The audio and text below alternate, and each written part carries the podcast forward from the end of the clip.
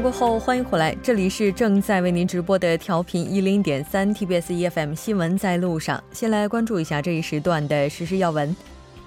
正在俄罗斯进行国事访问的文在寅总统出席了韩俄商务论坛，并表示将在韩俄建交三十周年的二零二零年之前推进两国的自由经济贸易。文在寅总统还表示，在今天下午的韩俄首脑会谈当中，两国就韩俄 FTA 服务投资领域协商方面进一步进行了协商，协商国内程序的达成。在北韩金刚山酒店举行的红十字会会谈的南北韩代表团，于今天下午五点四十五分重新开启了旨在调节联合公报的会谈。据悉，双方具体讨论了离散家属团聚活动相关的具体时间、规模、团聚形式、设施维修等问题。近日，韩国环境部在对大邱自来水进行水质监测时，检查出大邱的自来水当中含有大量的全氟化合物。虽然韩国政府表示全氟化合物并非致癌物质，而且已经找到了排放源头，但是相关事件已经登上了青瓦台国民请愿留言板，引发了争议。中国移动、中国联通、中国电信二十二日相继宣布取消流量漫游费。中国移动二十二日在官网发布了关于取消流量漫游费的公告。公告称，自二零一八年七月一日起，中国移动取消流量漫游费，除港澳台地区之外，新老用户省内流量升级为中国国内流量。好的，以上就是这一时段的实时要闻。稍后为您带来我们今天的百味茶座、一周体坛以及两个世界民生零距离。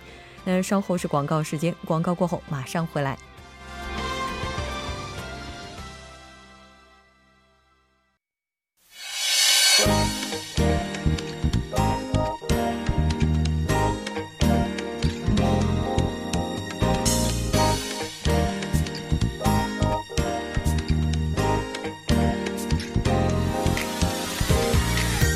世间百态，人间百味，尽在百味茶座。百味茶座会在周五的晚上邀请各界人士分享他们的百味故事。今天做客我们百味茶座的这位嘉宾呢，是普华永道中国业务的负责人，那同时他也是交易咨询员杨帆。杨帆你好，哎，你好，主持人，呃，听众朋友大家好啊。我是来自这个普华永道，在呃韩国的总部。我们这边呢，呃，主要是交易咨询业务，呃，我负责中国这一块儿。谢谢主持人，今天能呃很荣幸啊，能到这里和各呃听众朋友们聊一聊。我们也非常高兴能够在您这么百忙的日程当中，就是抢过来这么一段时间和您来分享您的故事。那其实刚才您也提到了，主要是负责交易咨询这块儿，是吧？对，呃，交易咨询这块儿呢，可能不熟悉金融或者是投资这个，可能不太了解具体是什么内容。简单跟大家说一下，呃，这个呢很简单，就是逻辑上呢是呃有投资呃有投资和并购的这种呃经济活动和往来，在两国之间，尤其是中韩之间是非常频繁的。呃，那么从这个买方，就是收购方和这个出让方的这个角度来看呢，他们肯定需要专业的这个中间的这个咨询服务者呢，给他们提供意见和这个全程的一些这个咨询服务。我们在其中就是这个角色，呃，帮助他们两方能顺利的，呃，成功的把这个这个投资行为给顺利完成。嗯啊。这个买方和卖方，他们一般都是以这种大型公司的并购，以这样的为单位进行的吧？呃，这个里边呢，规模其实呃都有。呃，从小型的到大型的，这个现在的呃中韩之间的呃经经济往来越来越频繁。嗯，呃，这个从大型集团的呃这个投资是历史来就有，呃小型的也也在慢慢的也在变频繁。嗯，现在我们的这个交易中呢，其实像嗯科斯达克市场的这些上市公司，他们的规模其实按理来说比大型集团要小很多，但是也越来越多的我们看见在这个科斯达克。交易市场甚至未上市公司的都在发生。嗯啊，您刚才提到说中国和韩国，也就是说您现在负责的业务主要是中国和韩国这两个国家之间的。呃，对，是啊，呃，因为这个情况比较特殊，我呢是呃之前没有在韩国留学或者生活过，嗯，呃，韩语我还不会。您不会韩语的话，怎么样去从从事这样的一些工作呢？呃。这个其实呃这样说，韩国其实作为一个。呃，非常国际化的这个城市，尤其首尔，呃，非常大的公司里内部呢，都会有这个以英语为主的呃这个人员和团呃这个团队。呃，我这边呢，尤其是负责中国业务为主，那么讲中文的人也是不在少数。作为这个大型的公司，他们呃这个英语的日常交流都是应该是不成问题的。这么看起来的话，英文和韩文您至少得专一项，这样才有可能在韩国这样一个竞争激烈的空间当中生存下去。呃，对对对。刚才你也提到说，企业和企业之间他们的投资啊、并购啊，根据规模的不同，都是有所不同的。那其实我们了解到，现在的话，韩国这些中小企业，他们也非常看好中国的市场。没错，没错，中小企业这块，尤其是近几年啊，嗯，中国市场在国际地位也是日日日益的重重要性也是日益增加。嗯，呃，很多韩国企业非常想进入，或者是非常想扩大中国这块市场。呃，那么他们，呃，在这个中间肯定有一定的这个障碍和和门槛儿。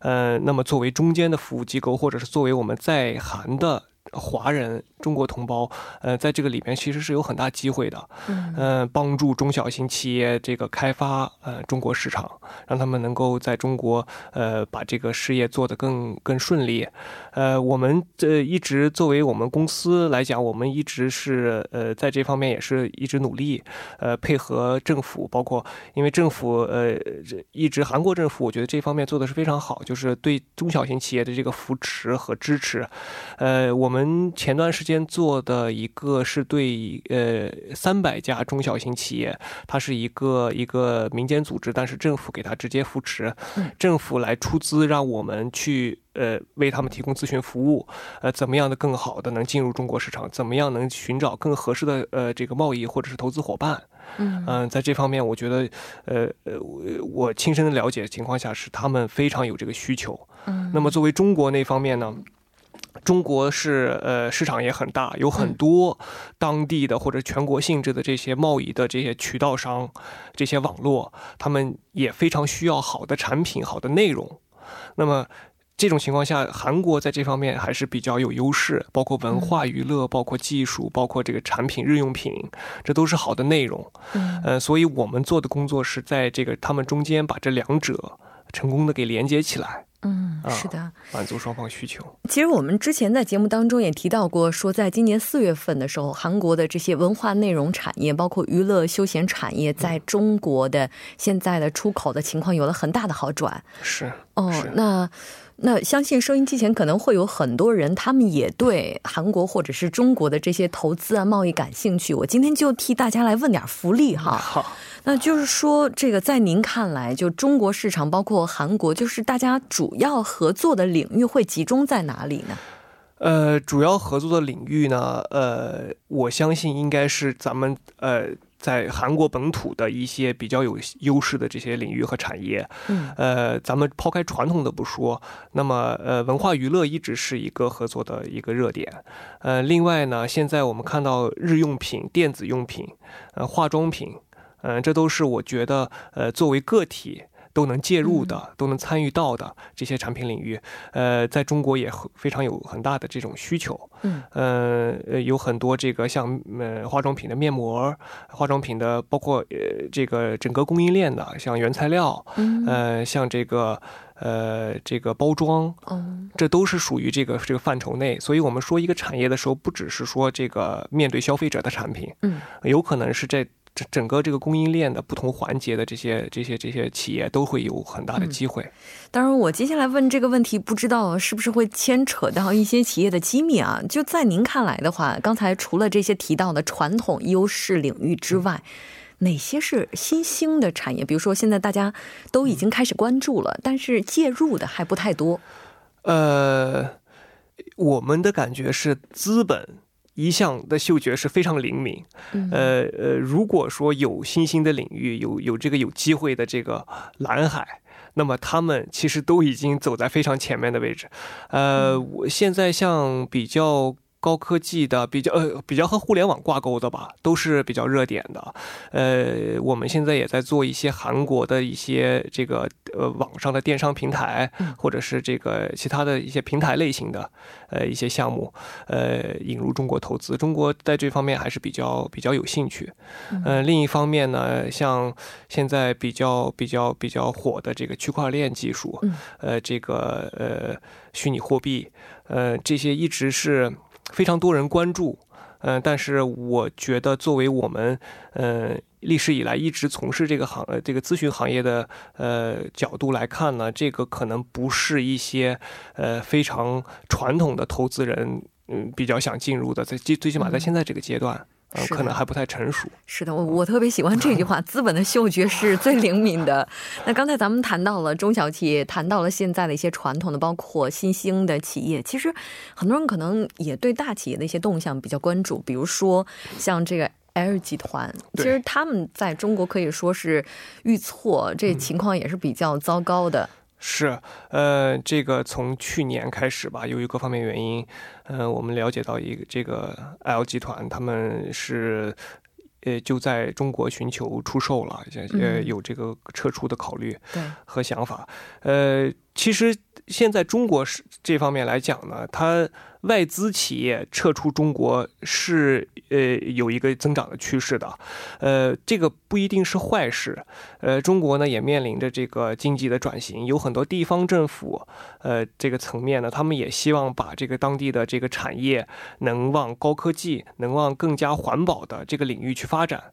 所以之前呃，这个十几二十年前中国的那个状态，就是在生产成本。嗯，低，呃，这个人力资源旺盛这个情况下，呃，现和现在相比，其实有很大的不同了。所以我们的角度观察到呢，现在目前就是很频繁的有这个，尤其是生产类型传统的企业，这有一个战略转移。呃，那么在这个中间呢，我们呃咨询类的也在给他们提供专业的服务，让他们能安全的、顺利的撤出中国市场，然后去寻找更加合适的这个呃工厂或者是生产基地。嗯，这也是一个趋势。嗯，那么随之而来的呢是呃一批新的呃呃这个更绿色的，包括养老啊，包括医疗啊，包括生物制药啊，呃这方面的产业可能。在接下来的十呃五到十年内，会有一个进入中国的一个趋势。应该说，随着更多的外资进入中国，中国。这个自身内部也在进行调整，那我们可能已经破除了这种对于外资企业的迷信，我们在内部也进行升级换代。那如果作为外企想要在中国继续生存下去，可能也要考虑到中国的大环境，是这也是一个必然。但不管怎么样，这种跨国投资项目，它肯定不是说咱们这个就签这么一单就可以了，对，它是一个非常长期的过程。那您觉得现在对于中国和韩国来讲，就是我们之间可能会存在着哪些投资的这些矛盾呢？呃，这个也不能说是矛盾，但是就像您说的，这个中间会有很多问题。它不是一个简单的商品买卖。呃，你去商店买一瓶矿泉水，这个东西的质量，呃，和实物都很直观。嗯，呃，定价，嗯，这个很透明。但是在股权交易，尤其是股权交易或者是这个。呃，并购交易的呃情况下呢，那么东西就相当复杂了。这个交易实体，它会有历史问题，它会有现在的面临的问题，它会有税收问题，会有呃这个残留的员工问题，呃各方面的问题都需要双方非常好的沟通，然后提出不同的这个呃立场和这个建议，呃方案，我们把它嗯达成一个共识。那么在这个过程中呢，我觉得最大的困难可能是。呃，这个双方的交流问题，嗯，而且这个方面其实很多工作中国人在做，嗯，呃，因为韩国，呃，因为这个对于我们来讲，外国人啊和我们的交流方式和思维方式还是呃存在一定差距。那么在股权交易这么大宗的这个投资项目上呢，任何的这个小的交流的误会都会造成非常大的、非常坏的影响，嗯，所以我们在中间。在处理这些过程问题的过程中，我们首先觉得这个交流是第一，对，呃，这个解决问题、帮助沟通，这个是第一。我们也其实也也一直在寻找这方面的人才加入我们。哦，哎，是不是在这儿？然后又已经伸出橄榄枝了。如果大家 对中韩两国之间贸易、投资、咨询，包括交流感兴趣的话，也不妨来这里寻找一下机会。是的，是的。但应该说，中国这个市场还是具有非常大吸引力的。中国和韩国之间有这么多地理上的，包括文化上的，还有各方面的，我们有着非常悠久的传统。未来我们也希望在破除其他的一些障碍之后，两国之间的沟通和交流能够更加顺畅。非常感谢杨帆今天做客节目，当然也希望在今后我们的节目当中，依然还能再次听到您的声音。再见，谢谢主持人，谢谢观听众朋友们，再见，再见。稍后来关注一下这一时段的路况、交通以及天气信息。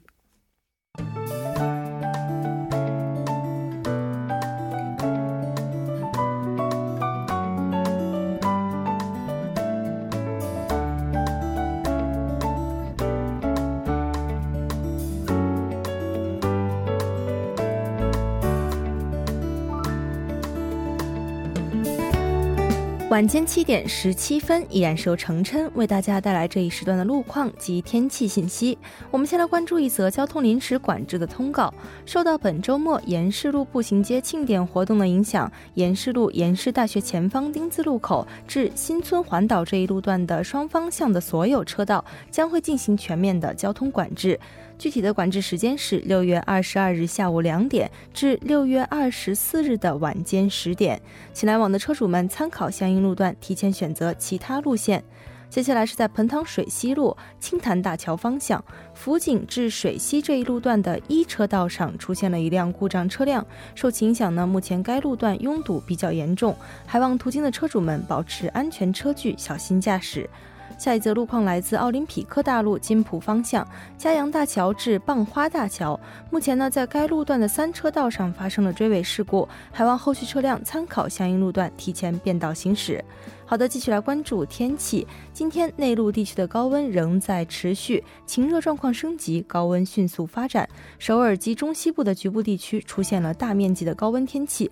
此轮高温呢将会一直伴随到本周末的结束。太阳辐射强，公众午后时段呢最好减少外出，出行时需要做好防暑和防晒的工作。一起来关注首尔市未来二十四小时的天气预报。今天夜间至明天凌晨多云转晴。最低气温二十一度，明天白天多云转晴，最高气温二十九度。好的，以上就是这一时段的天气与路况信息，我们稍后再见。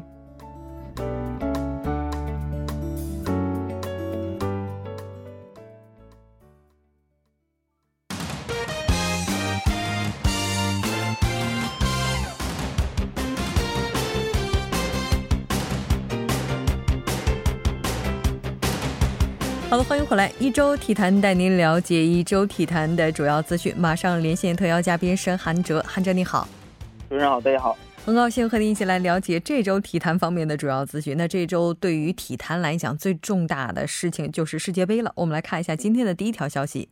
没错，嗯，这一周可以说是对球迷朋友来讲，可以说是一周开心的一周，因为世界杯中嘛。呃，六月二十二号的这个一场比赛，D 组一场比赛。呃，阿根廷队是零比三不敌克罗地亚队，也让很多梅西的这个粉丝是大为失望。所以说，阿根廷队的呃这场这个次世界杯表现的不是很出色，也让很多球迷甚为感到叹息。而且不单是这样，而且包括阿根廷队的主教练现在也是面临着这个下课的危机。包括这个马拉多纳赛前也表示，呃，梅西呃表示非常支持梅西，但是没想到阿根廷队能踢成这样，所以说。呃，也是让人很惋惜的一件事情。嗯，是的，没错。应该说，上一场比赛和冰岛队在踢的时候，当时梅西也是错失了一个点球。昨天应该说这场比赛的话，踢的也是让人觉得非常的无奈。我们看到有网友就说了，并不是说克罗地亚踢的有多好，而是因为阿根廷的比赛实在是差强人意。没错，我觉得这个要分几个方面来看吧。首先，这个梅西他是在巴塞罗那的时候是核心，可是像阿奎罗呀什么的都来到国家队之后呢，就有了很多核心，包括队内表现的也不是说很团结，所以说，呃，种种因素吧，也导致了这个阿根廷队的连续输球。我觉得这跟这个主教练也有相关的关系。所以说，我觉得阿根廷队要想展示出他们以前有的那种打法的话，还是需要彻彻底底的改革一次。嗯，是的。那应该说这场和克罗地亚的比赛的话，这个。整体上看来的话，还是非常精彩的。我们来看一下上半场的情况。呃，上半场的时候呢，表现的都不错。第三十分钟的时候呢，克罗地亚队这个是呃失误了，阿库在这个左边传中被挡出，而右路被右路十三码处射门得手了。这个球紧接着之后呢，阿根廷队是接连的失球，所以说阿根廷队在呃丢掉第一个球的之后呢，就没有站住这个后防线，所以说导致第二个球的失球之后呢，也呃导致了这个呃。自信心的崩溃，所以导致了这场这个惨败了。嗯，是的，但但是不管怎么样的话，这场比赛三比零的结果还是出乎了很多球迷朋友的意外。我们来看一下下半场的情况。呃，下半场表现呢，其实呃跟上半场都一样，阿根廷队可以说是表现平平，基本上是没有什么控球的机会，全场比赛都在呃这个克罗地亚队围着这个阿根廷队打，而且阿根廷队的本来就有的这个小快灵和脚下的配合也没有打得出来，反倒是被这个阿根廷队的这个。给压制住了，而且阿根廷队的不仅是丢球，而且还丢人，最终还是领领了一张红牌，所以说非常得不偿失的一场比赛吧。嗯，接下来比赛如果冰岛队赢球的话，其实也就基本上宣告阿根廷小组出局了。到目前为止的话，世界杯已经确定出线的国家队有哪些呢？是这样的。法国队一比零战胜这个秘鲁之后呢，已经提前世界杯出线了。虽然本届世界杯比赛才到这个进行了第二轮 C 组，但已经有三支球队提前出线了，分别是这个俄罗斯队、还有这个乌拉圭队以及法国队。这样的话，这个夺冠热门法国队很有可能在这个十六强中遭到这个遇到这个阿根廷队。如果说取胜，可以在四分之一比赛中再成就天王战役。所以说，我觉得这一次来看呢，法国队来讲，呃，还是胜算比较大的。嗯，但我们看到说，接下来法国队的这个比赛似乎并不是特别的乐观。是的，目前法国队现在是六分小组出线，而丹麦队是四分，澳大利亚队是一分，秘鲁队是零分。法国队最后一轮是打平丹麦。即可锁定这个小组第一，所以说这个高卢雄鸡拿到小组第一基本上问题不大。根据世界杯的这个阵容表，C 组第一将会对阵这个 D 组第二，而在这个 D 组中呢，克罗地亚队现在是第三分，位列第一。冰岛与阿根廷分列二三，阿根廷队在首战中表现是令人不是很满意，即使能够出现，恐怕也只以小组第二的身份出现。这样的话，他在十六分之一的这个比赛中将遇上强大的这个法国队，可以说到时候可以看见这个法阿大战了。嗯，是的。那当然，这个比赛的话，目前对于俄罗斯来，呃，对于这个阿根廷来讲，确实是不占优势。但是今天晚上的话，依然是有两场非常精彩的比赛，包括巴西队哥斯达黎加以及尼日利亚对冰岛。那冰岛的这个比赛的成绩也可能直接决定俄罗斯了，呃，不是这个阿根廷了。那这条我们了解到这儿，再来看一下下一条消息。嗯，下一条消息应该是这个韩国这边的消息了。韩国这个总统文在寅先生也是现场观战了这个韩国队的这个比赛。六月二十。三日，韩国队在这个俄罗斯的世界杯小组赛第二场的比赛与墨西哥的这个比赛中呢，据这个媒体报道呢，本场比赛现场将会迎来一位重要的观众，那就是这个韩国的总统文在寅先生。嗯，据报道呢，本周四至六，呃，韩国总统文在寅确定将对俄罗斯进行国事访问，而其他将在忙里偷闲，将前往现场为韩国队加油助威。嗯，是的，应该说是接下来的这个比赛的话，文总统将会前往现场去加油。那这个我们来看一下这个情况是怎样的吧。嗯，对的。值得一提的是呢，嗯，这个也是韩国队在这个世界杯历史上第二次出现这个总统现场观战的情况。第一次当然是2002年世界杯韩日世界杯上，时任的这个韩国总统金大中先生就亲自现场观看了韩国队的四四场比赛。所以说这次呃文总统能亲自到俄罗斯，并且观看比赛为韩国队加油呢，我觉得韩国队的这个将士们也一定会呃非常卖力的。嗯，是的，咱们在第一条消息的时候为阿根廷未来的命运担忧。其实对于韩国队来讲，目前这个情况也并不乐观，因为第一场比赛是输掉了的，而且第二场比赛的墨西哥呢也不是弱队。那接下来的话，我们来看一下这个韩国队应该注意什么？对，韩国队是首战负于了这个瑞典队，与墨西哥队第二战呢，由于这个太极虎可谓是生死大战，绝对不容有失。对此一向自认为这个足智多谋的这个韩国记者也没有闲着，各种支招。所以说，我觉得韩国队要想第二战对阵墨西哥队要取得胜利，一定要打出他们那个韩国队的特点，比如说这个体能上的优势，还有就是韩国队这种一脚连续传球的这种优势。我觉得，呃，只要韩国队这个后防线。呃，稳定稳住不失球的话，我觉得韩国队还是有机会战胜墨西哥队的。嗯，是的，没错。这个时间是在明天晚上的凌晨零点，韩国队将对战墨西哥队。这条了解到这儿，我们再来看一下下一条消息。好，下一条消息说这个世界杯，世界杯上没有中国的元素是肯定不行的，所以说这次世界杯呢，中国的元素也非常抢眼。中国的企业也是支出了八亿元的这个广告费。是赞助了这次世界杯，而中国队的这个里皮率领的国足并没有进入世界杯的决赛圈，但这个大舞台上依旧时时刻刻闪烁着这个中国队的身影。嗯，大到这个国际足联合作的赞助商，小到这个呃官方售卖的纪念品，中国元素可谓是无处不在。身在莫斯科采访的一些记者都感到了这个呃中国元素也是格外的亲切和自豪。对，没错。其实，在比赛之前呢，我们也看到网上流传的一个段子，说今年俄罗斯的世界杯，中国队除了球员没来，其他的基本都来了。当然，在整个直播转播的过程当中，我们也看到场上有很多中国商家的一些标志，并且这个比重占的也是非常大、很抢眼的。没错。呃，主办方临时建了一个这个世界杯球迷用品的这个商品店，店内销售着这个大到三十二支球队的球衣、T 恤，小到足球公仔等等。据记者了解，这些商品很多都是来自中国生产的一些商品，而很多商品都有了一些中国的元素。所以说，呃，也有很多这个俄罗斯的小朋友甚至拿起了这个印有扎比瓦卡的这个足球，在店内狭窄的过道中踢了起来。所以说，呃，这次俄罗斯的世界杯还中国元素还是蛮重的。嗯，是的。那当然有很多的官方纪念品，我们看到也都是 Made in China，是这样的。嗯，官方的好多工艺品、钥匙扣啊，这些冰箱贴呀，都是这个中国产的。呃，我觉得这也不不奇怪，因为毕竟中国是这个世界的工厂嘛。嗯，是的。当然，不管怎么样，相信作为球迷朋友来讲，最希望看到的还是在世界杯的赛场上有自己国家的球队在比赛。我们来简单了解一下最后一条消息。嗯，最后一条消息，呃，俄国俄国的一个男子向中国出售了三千五百张的假球票。嗯，据这个媒体报道呢，俄国这个俱乐部主席，呃，涉嫌向中国球迷出售世界杯门票被捕，将面临十年的有期徒刑。他将被，呃，拘留至八月十八号，等候这个法庭的审判。嗯，是的，非常感谢韩哲，我们下周再见。好，谢谢大家。半点过后马上回来。